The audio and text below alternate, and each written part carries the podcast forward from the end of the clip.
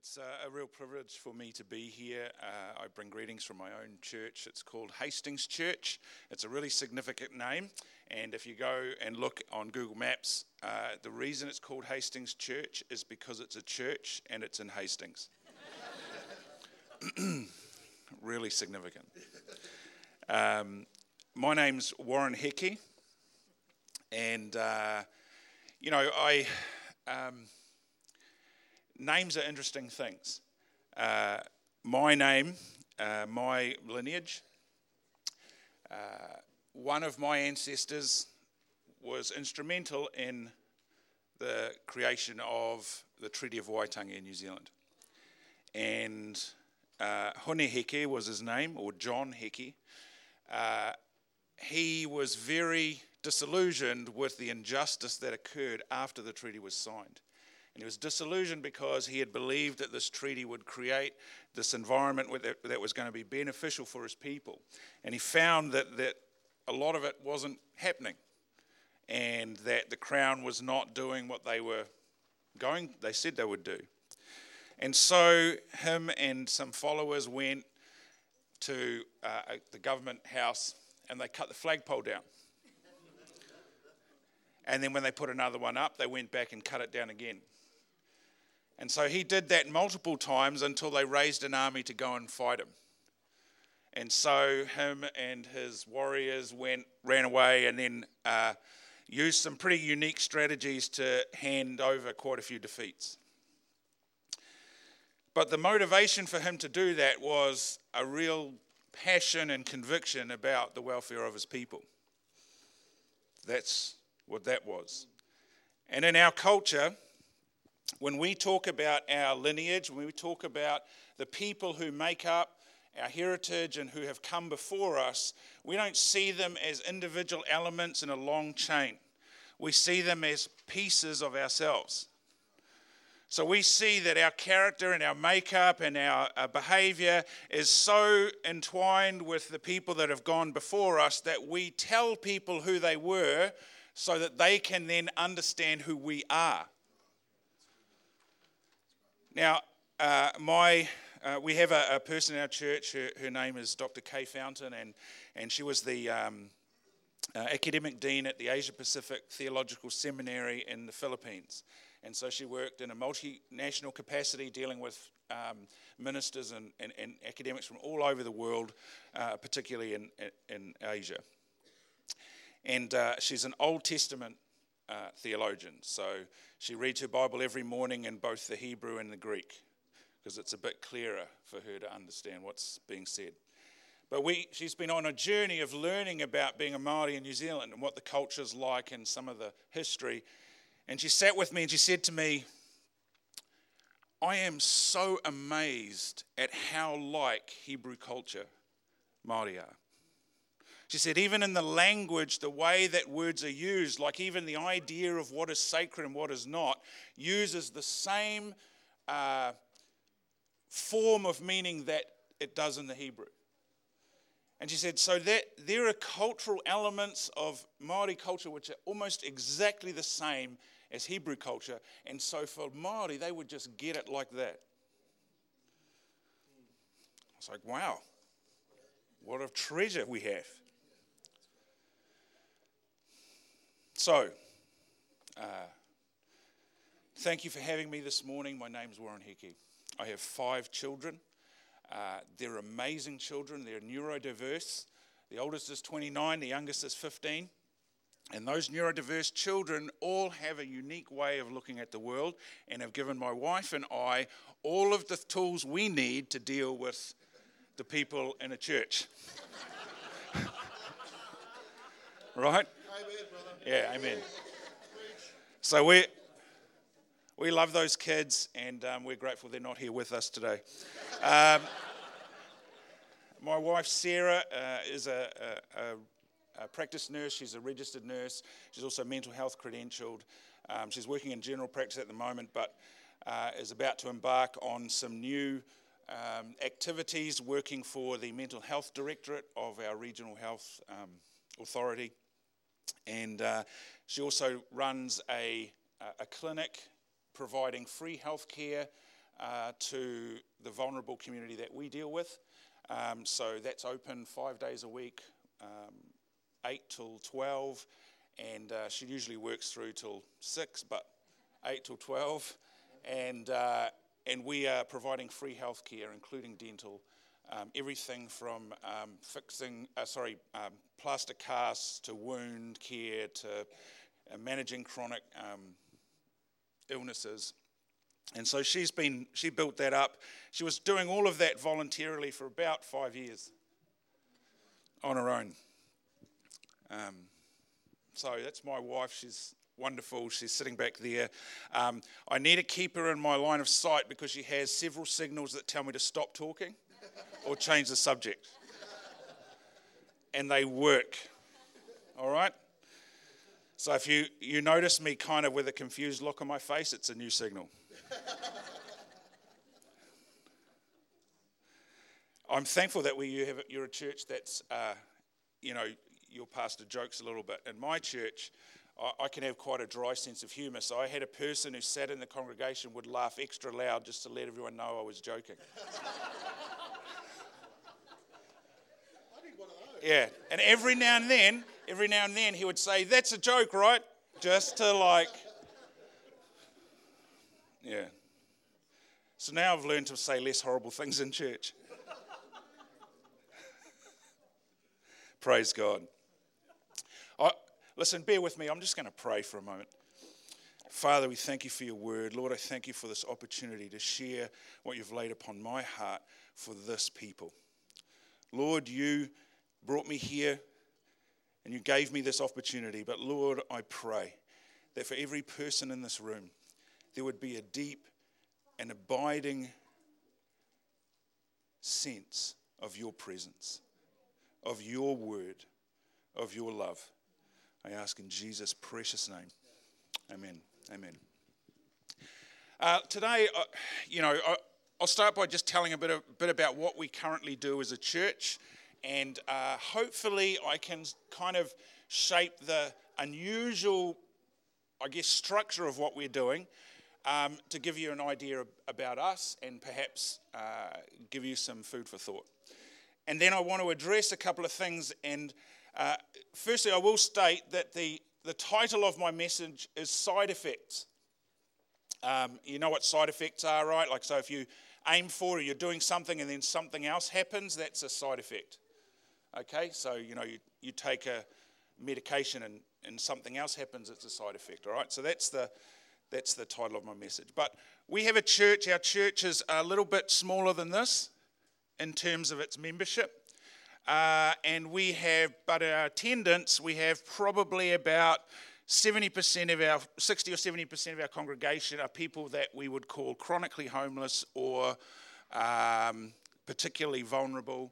Uh, it's difficult to actually say that we deal with homeless people because homelessness is often just a symptom of a really complex mix of issues that people are dealing with.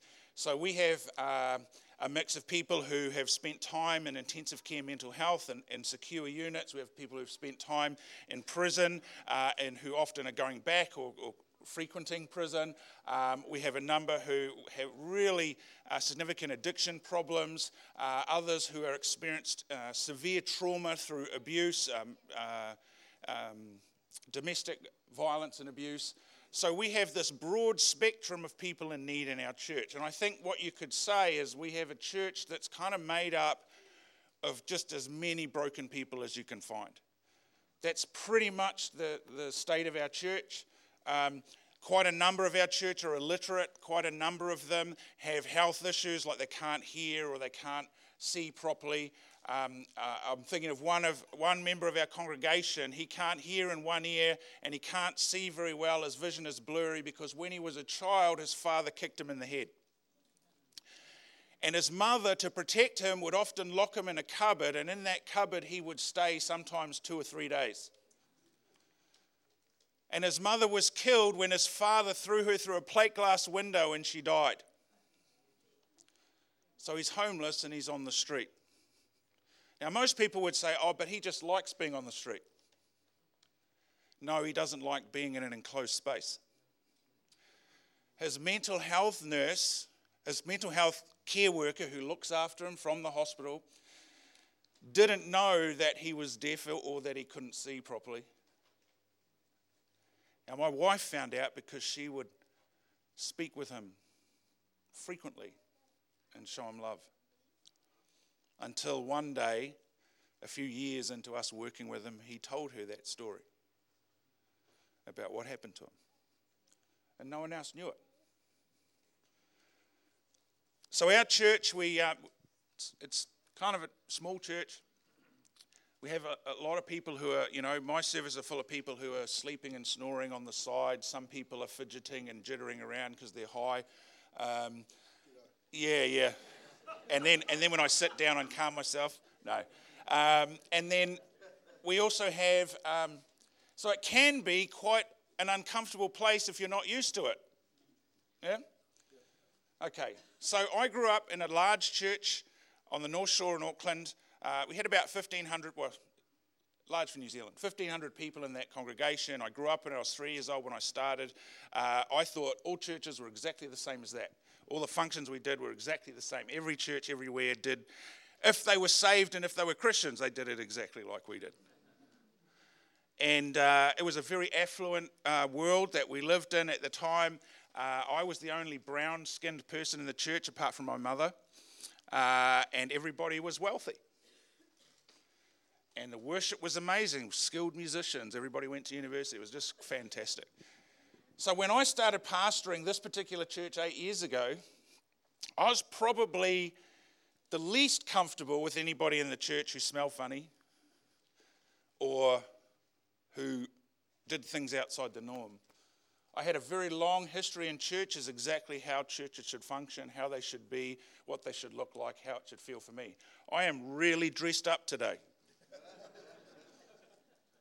According to our church. I mean, I'm super dressed up. But when I started in this church, and I had a few things happening, uh, I remember one day I wore a baseball cap and I preached.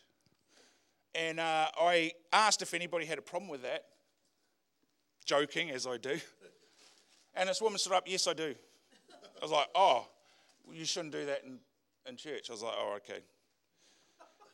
Sorry. And I carried on anyway. Um, but suffice to say, what that what that does is I began to question what, what's the point of what we're doing as a church? What are we doing? Why am I doing it? And uh, uh, uh, Andrew here said a really cool thing to me. He said, oh, you seem very reflective. I was like, cool, I'll use that word. So I reflected on my faith. It sounds better than deconstructed or, or crushed it, right? I reflected on my faith, and uh, I realised I was doing a whole bunch of things that really didn't matter. And the difficulty for me was, how do we see some clarity in the midst of all the things we do in church? We get so busy, we've got so many st- things going on, with so much stuff. So I went, all righty, here's a really easy way to do that. We're going to stop doing everything. So we went to having one service on a Sunday, and that was it. We didn't do a men's group or a women's group.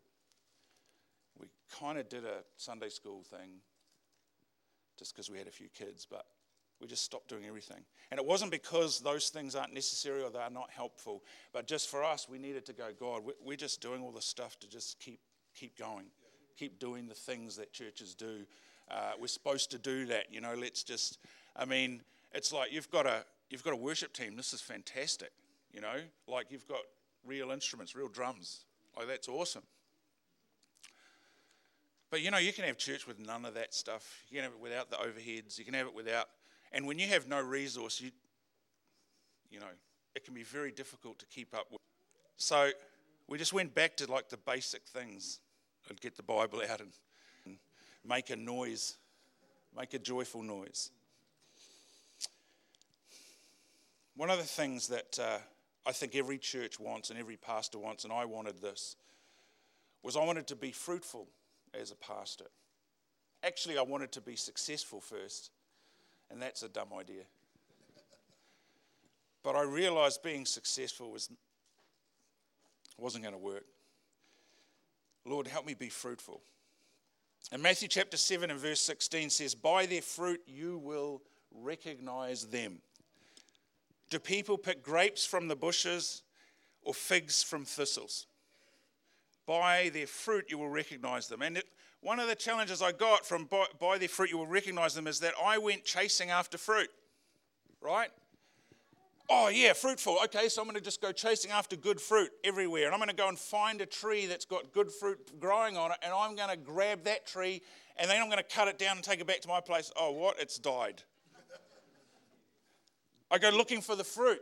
I'm going to be fruitful. I'm going to go chasing fruit. I'm going to find the target demographic. I'm going to aim for them, and I'm going to get them into my church, because then that'll be fruitful. But you know the thing about fruit is it grows out of something. It grows from something. It doesn't, yes, you can pick it, but when you pick it, it loses its life. It loses the sustenance that it's, it eventually withers and dies. And so what does Christ ask us to do but be grafted into the vine for this fruitfulness? So there is only fruitfulness, the real fruitfulness that we're looking for, by being grafted in Christ. Yeah? So if we're grafted into Christ, then naturally what is going to happen is fruitfulness. That's what's got to happen. It's really the question that I had to ask myself: are we as a church grafted into Christ? Are we grafted in and secured in such a way that we are bound to be fruitful? It doesn't matter what fruit you are targeting, because you will produce the fruit out of what you're grafted into. You don't need to target the poor. You don't need to target a specific demographic of we're reaching this particular race, of this particular gender, of this particular area. You don't need to do that, because what will happen is you will bear fruit where you're grafted in. This is your home. This is your place. This is where you have found and put down roots into this church. So this church will be bearing fruit out of what you are grafted into. Not just what your pastor is grafted into, not just what the elders are grafted into, but what you are grafted into. Are you grafted in Christ? So there I was, I had this church, I had this kind of, I don't know, what was I going to do with it? We started out very traditionally, doing all so we cut everything out. And when I took over the church, the church was in crisis. It was hemorrhaging money. It was hemorrhaging people. I think we had one person who was tithing enough to cover all of our expenses, and everybody else was leaving. Uh, we had enormous debt. And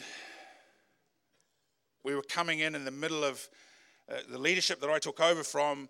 There was some issues in relationship between myself and the previous ministry and the leadership of our church. So it was pretty ugly. But in that ugliness, I said, God, what do you want me to do? Like, what What are you calling me to do? And I thought one of the cool things about being a new leader is you can pick stuff. So I thought, I'm going to pick a really cool name. So I was like, yes, let's call it, um, I think actually one of the names I landed on was Nexus. Now some of you may know that, that church here. But um, I, I came up with this cool name, and I remember lying in bed with my wife, and I was lying there, and I was dreaming, because we'd spent a while coming up with a name.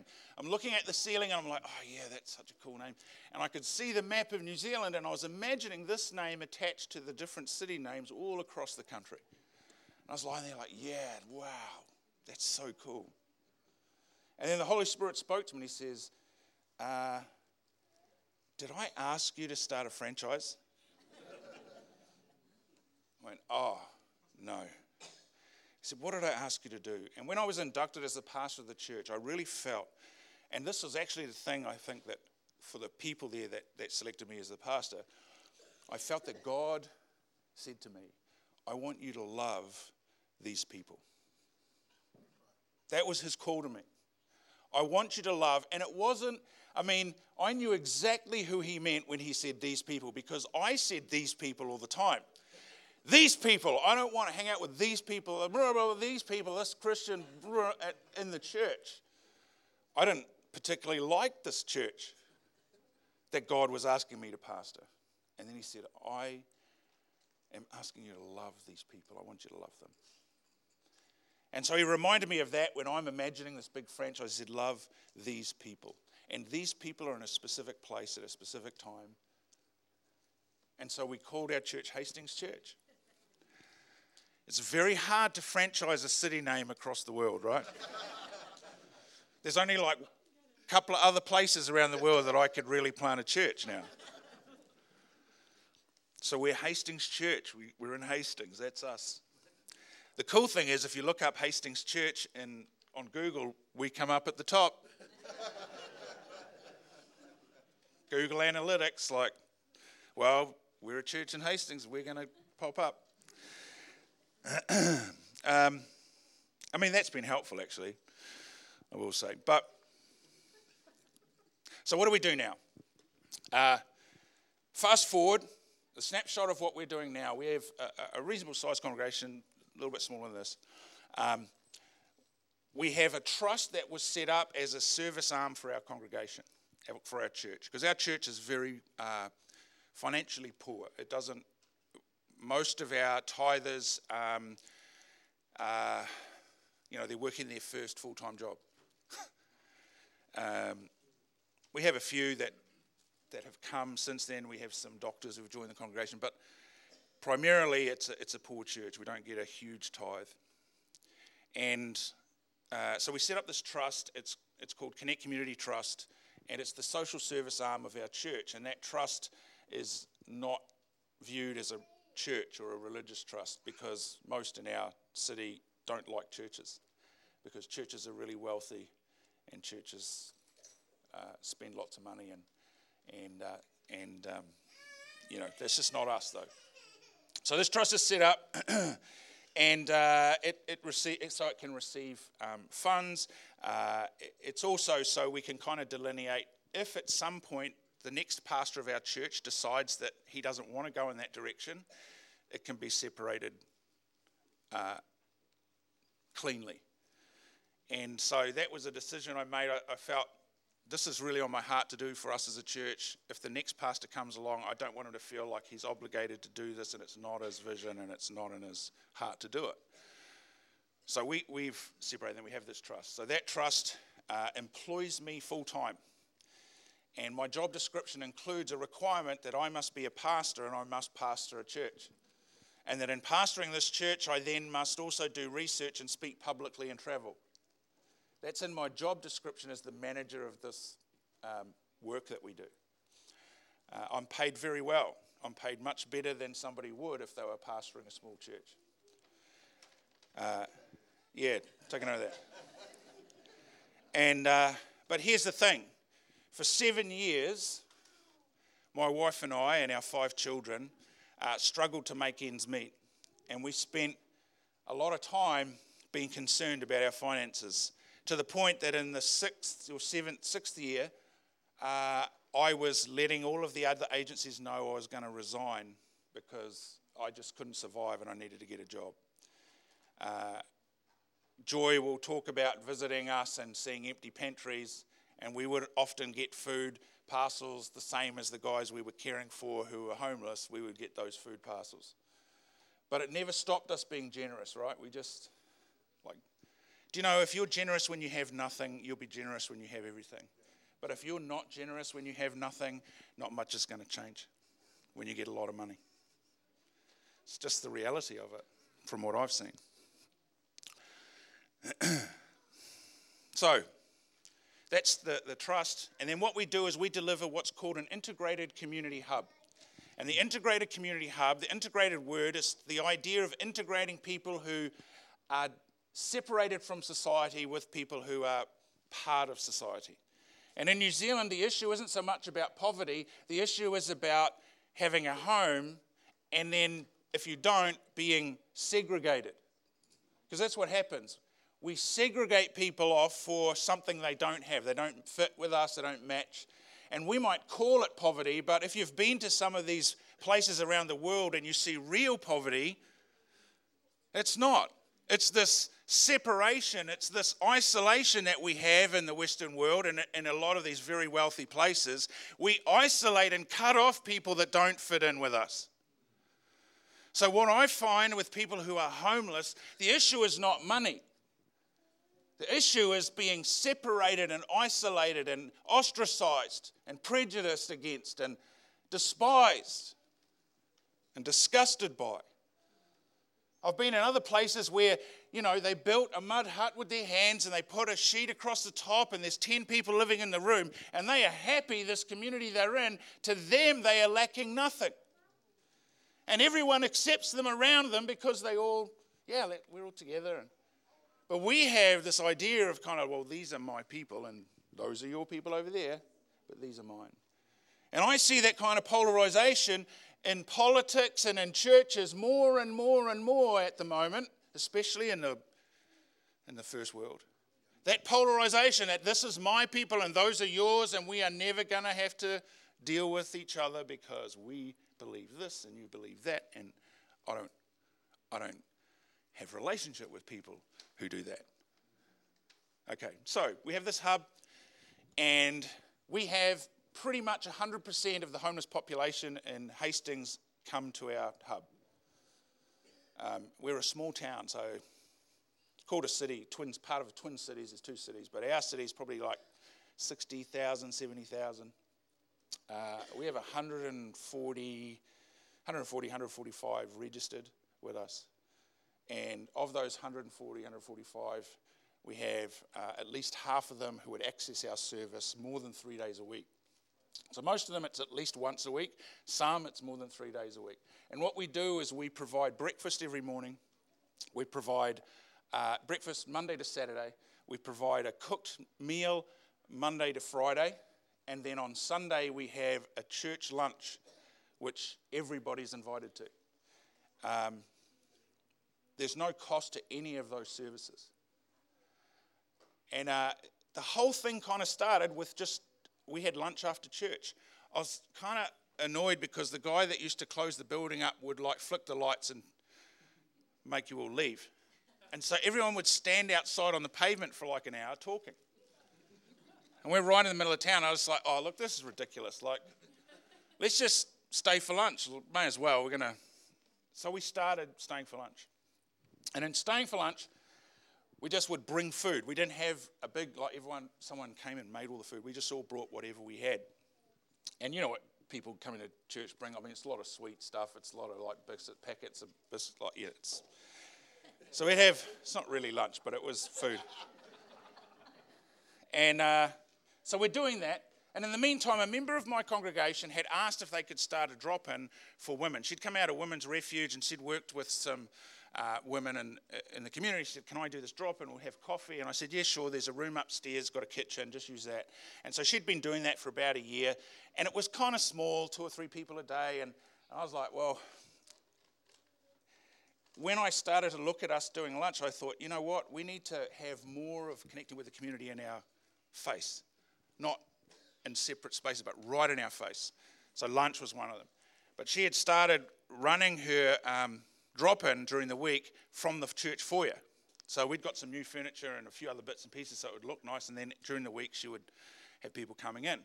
So on the Sunday we're having this lunch, and during the lunch two guys who would normally wander around saw us there and went, oh, they'd been going into this drop-in during the week, saw us, and so they came wandering in, and one guy goes to me, what's going on here? I said, well, we're just having lunch. He said, well, okay, uh, I said, do you want some? He's like, yeah. So he goes over and he picks up a plate very cautiously, and then he stands there looking around. I said, you're right. He goes, yeah, where's, uh, where do I queue up? I said, you don't. You just walk up to the table and grab whatever you want to eat. He goes, oh, and picks up three plates, walks over, and loads each of them with as much as food as he could get. Now, he hasn't made eye contact with anyone, and then he takes those, balances those three plates, and he goes over to a corner, and he hides there, and he just starts eating. And I can see he's putting some stuff in his pockets. And then he goes back up to the table, and he's like stuffing his pockets quietly. He doesn't want anyone to see. So I looked at that. So I go to our kitchen, and I say to our kitchen, have we got any containers or anything? Yeah, we've got some old like ice cream containers. Great, give me one of those. And I walked out, and I said to him, put it in the container, man. You don't have to put it in your pocket. He goes, really? I said, yeah, take what you want. So he loads it up and leaves. Clearly, word gets around in a community.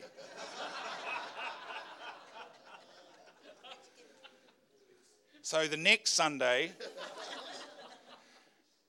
it uh, numbers doubled, and then tripled, and then we'd we'd actually have to line people up to get in the door. And so my congregation's like, what are we going to do? And I've got people like, you know, I love I love those ones in church who've worked in the kitchen for years, right?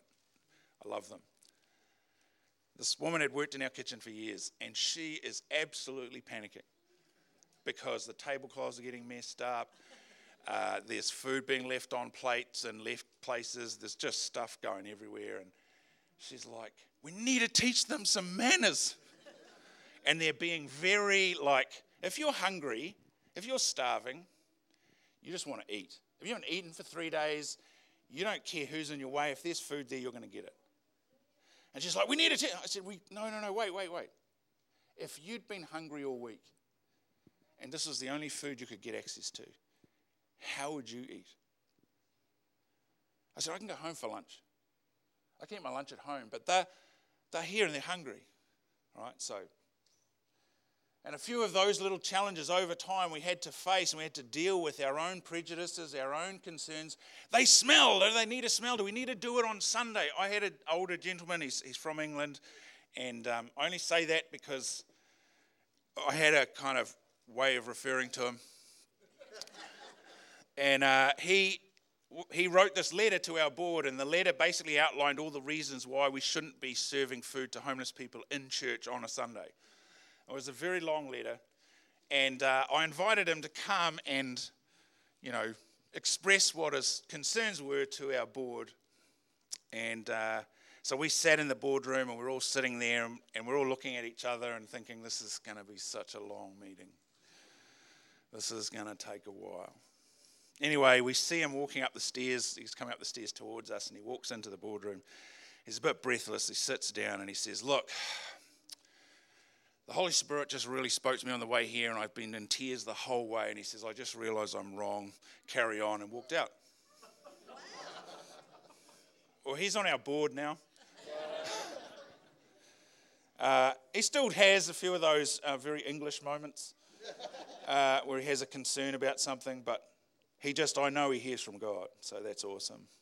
So yeah, so we have one hundred forty. Um, my wife has enrolled uh, seventy of them with a G P. Now, just to put it into perspective, to enroll with a G P, you need to fill an application form, then you have to provide I D, and then you get registered with a G P. And, and where we live, we're twenty-six G Ps short across the region. So a lot of places, practices have their books closed. You can't join them. And if you owe money, the reception are just going to give you a hard time, all right? Bit of gatekeeping going on. So my wife has got sixty or seventy enrolled with a G P, and the way we do that is we have a friend who works in the Ministry of Social Development, and this friend, when we fill out an application form, we email it to her, and what she does is she locates their I D within the Ministry of Social, so that looks after all their benefits, locates their I D, sends it back to the practice to have them registered, so they never have to actually have an I D to get registered. And because it's a government document, it's coming from the government, it's accepted by the practice. We have a person who works in uh, banking, and what she does is she also works with our friend in M S D to allow them to get bank accounts. Because if you don't have an address, you can't get a bank account. There's so many things you can't do. So all of those little things we have, and so lots of this stuff has been uh, is amazing what we do. We also um, we've been invited to set up in another city. We've turned it down. We've said no, we're not going to do that. We're going to stay where we are. I've got uh, Auckland University who are giving me some research project proposals to investigate why what we're doing is exponentially more. Uh, and then, so that's happening. Then we have another, then we have another um, uh, uh, steering committee for the um, the Ministry of Health, which has a, a, a specific area around mental health, mental health and addiction services. I'll be invited to sit on the steering committee to help them with uh, um, establishing their strategy for mental health care for the next five years. Uh, I'm not clinically qualified. I don't have any. Uh, I'm I'm barely qualified. I'm barely saved. I mean, all of that stuff. And they got me in this position. Uh, the the C E O of the council, uh, the Hastings District Council, just texted me yesterday to see if he, or he called me actually, and I texted him and said, is this urgent? I'm, I'll be back on Monday. He said, oh no, sorry to bother you, I'll talk to you on Monday. The mayor is, it's just God's favour. We have spent the last six, seven years working with people who have no voice, working with people that nobody likes and nobody's interested in, and ignoring all of the important people around us. That's what we've been doing. That's what we've been doing for the last six years. We're just doing that. Let's just talk to people that no one wants to talk to. Let's hug someone no one wants to touch or be near. That's it.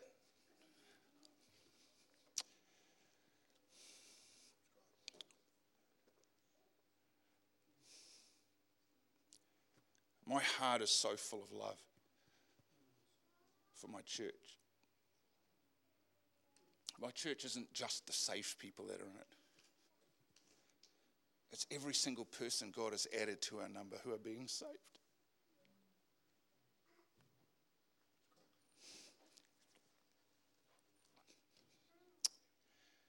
Matthew chapter seven, verse sixteen. By their fruit you will recognize them. Do people pick grapes from their bushes or figs from thistles? I'm a bit of an introvert. I can talk in front of a thousand people and feel absolutely nothing. Fine. Yep, easy. Put me next to somebody I'm supposed to get to know. My heart starts racing. My head is full of panic thoughts and fear. I'm an anxious person. I'm a little bit on the spectrum. So I don't know how to deal with different people. Like, they're different to me. I, I don't know what to do. I was raised in an affluent household. I, I, I've had a job. I'm educated, kind of. I don't. How do I relate to these people? I remember when they first walked in the church, I said, God, I, what do I even say? How do I say hello? I just feel like a fraud. Just, he said, acknowledge them. Look at them. Acknowledge them. Say hello. Nod your head. Hi. That's it. Acknowledge them. Treat them like they're a person. That's just a person. That's another person like you. Treat them like that. So I went, okay. So they'd come in and I'd have my hands in my pockets. Amen. And they wouldn't look up, probably for the first month. Then eventually they would be like, oh, hey, Pastor. We'd walk down the street and I'd see them picking up ash butts, cigarette butts. And by then I'd know their name. Hi, Joey. Hi, Michael. I've got a guy, David, he's he's at mental health and he he um, is quite heavily medicated most of the time. And he has become one of my dearest friends and we hardly talk. I say, hi, David, how are you? Good to see you. Grab his hand. He calls me sir. And then he'll tell me about, he'll mention someone in the Bible. Moses is in the Bible, right? And I go, yeah, he is. And I give him a hug, and I, he goes on his way on his on his bike. And he comes often. He's got a house now, but he still comes and hangs out with us because we're a family now. But how do you do it? How do you do it? How do you do it? That's a question I get asked all the time. As a church, you probably wonder, yeah, that sounds amazing for you. Well, for your church, but how do you do it? Well, it's actually incredibly easy. Matthew six thirty-three says, but seek first his kingdom and, and, and his righteousness, and all these things will be given to you as well. That's it. There's my advice to you. Seek first his kingdom. Now, what does that mean for me? You know, when I talked in that about being uh, fruitful, seek first his kingdom. Get planted. Get grafted. Because what will happen is flowing out of you should come what? Love. Flowing out of you should come love. If you're sitting in this congregation and if you if you know people and they look at you and they say, oh man, that person knows how to love, I guarantee you it's because you're grafted in Christ. Because I didn't know how to love. And the more I've become grafted into Christ, I've learned more and more about love. I've learned more and more about uh, generosity. I've learned more and more about kindness.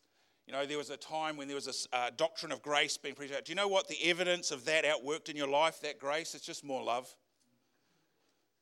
It's love and love and love and love and love. And so you find with love, my, my friend Doctor Kay, who's who's been a missionary in Mongolia and, and in different places, she said to me, I, someone asked her how she handled all of these different cultures. And she said, well, I've believed that if you love someone, they'll know it. If you love somebody, they'll know. Regardless of what you're doing, how you're doing it, they'll just know if you love them. If you really love someone, they'll know. You can be clumsy and get lots of things wrong. You can be culturally insensitive. You can be all sorts of stuff. But if you love someone, they'll know that you love them. And so we've gone really simple with what we do. Is this going to show this person that I love them? We're doing that. And you get it wrong. Trust me, you can get it one hundred percent wrong, but underneath it all, for the last seven, eight years, I have people who follow me, trust me, know what's going to happen. They go, you are always, always keeping on going and trying. I'm just continuing to try to love.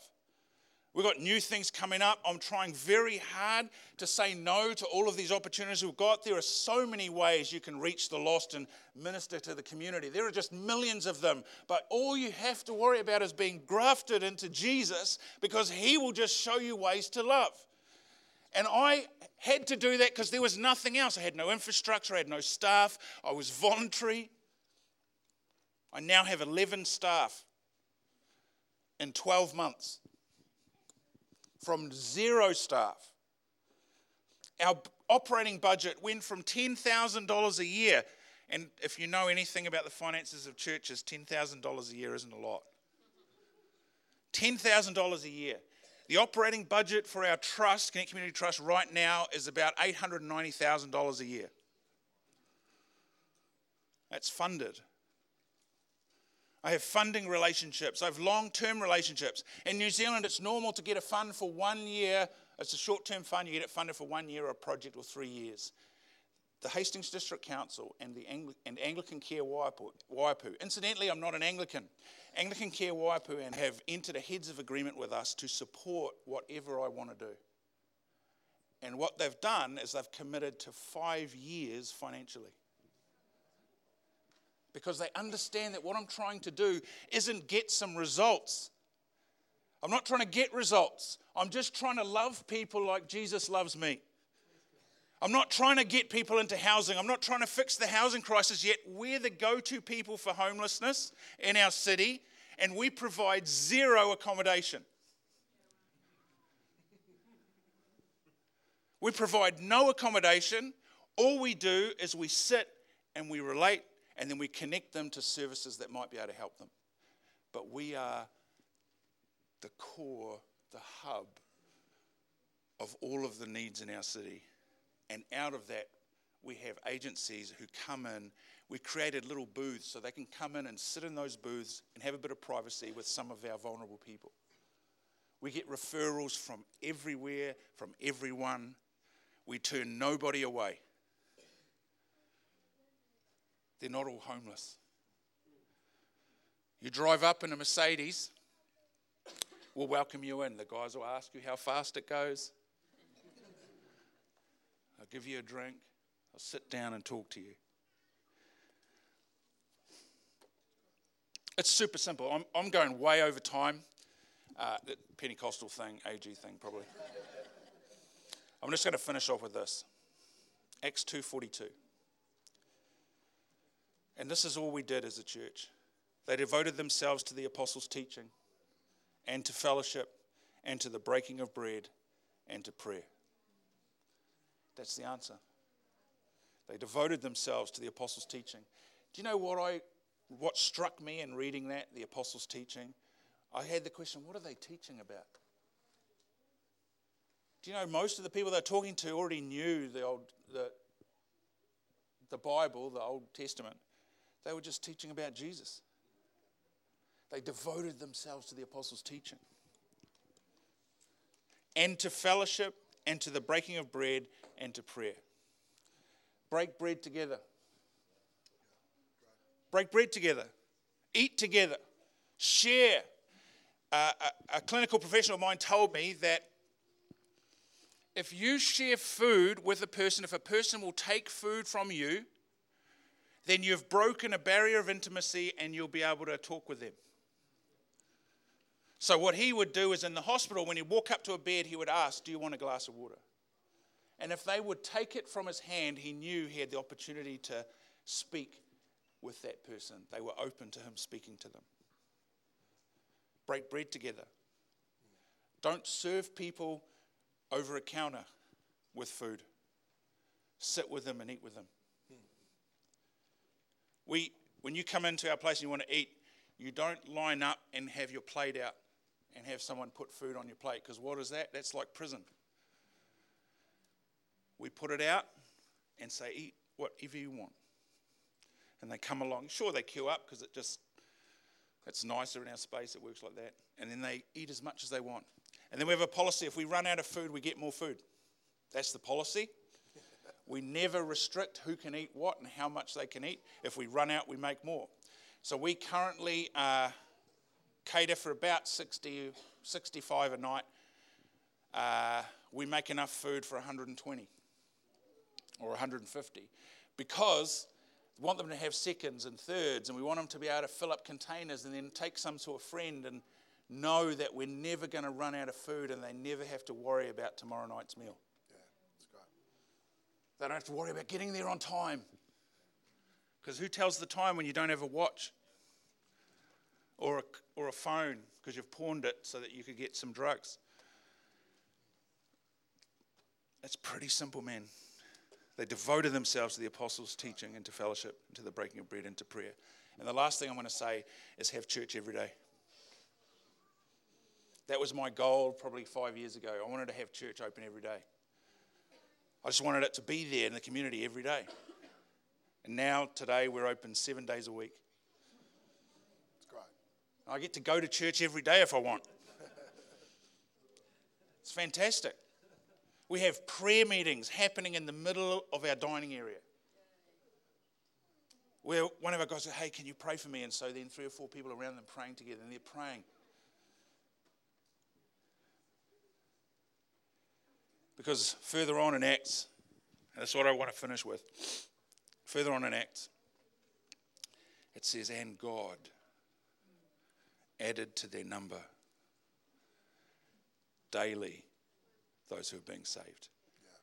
Yeah. Not weekly, not during events, daily those who were being saved. And so my church is smaller than yours. My congregation is bigger. That's great. It's a full congregation of people who are being saved. Some of those being saved are usually passed out asleep while I'm preaching, or arguing in the back. So I have to preach a little bit louder. And then we all sit down at one long table for lunch. I remember when we first did it, one of the guys goes, oh, we're treating us like children. And then two seconds later, we're sitting down, talking and sharing with the people around them. To me, the best thing you can do is just get close to Jesus. And he'll just make it clear. He'll make it clear.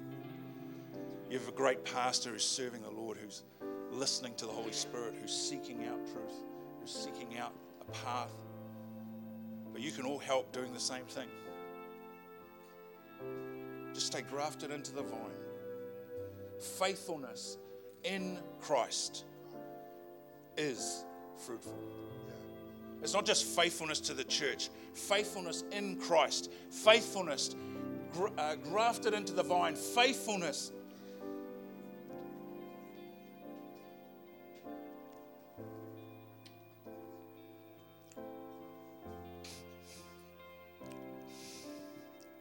Faithfulness in Christ. It's so fruitful.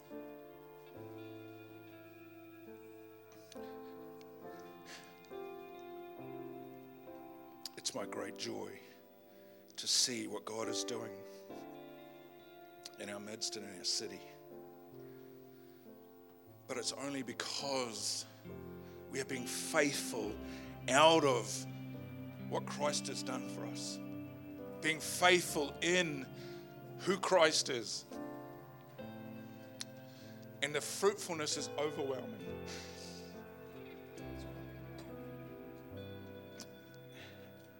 Who would have thought? While I'm sitting on the pavement talking to my friends, that it would lead to me sharing with you. One of my friends, he's a twenty-year meth user. Intravenous. He can't stop. He'll probably die. He has hep C.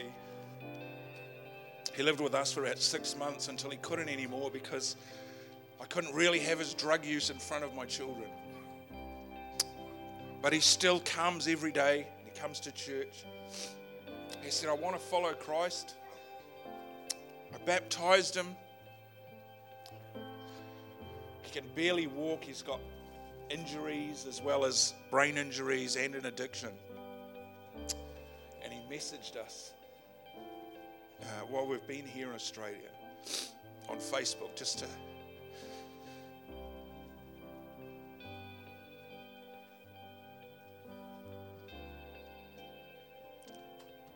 tell me he was praying for me.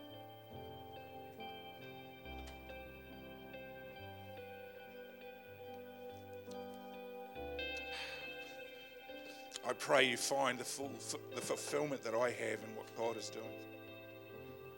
The fulfillment in Christ and his unending love.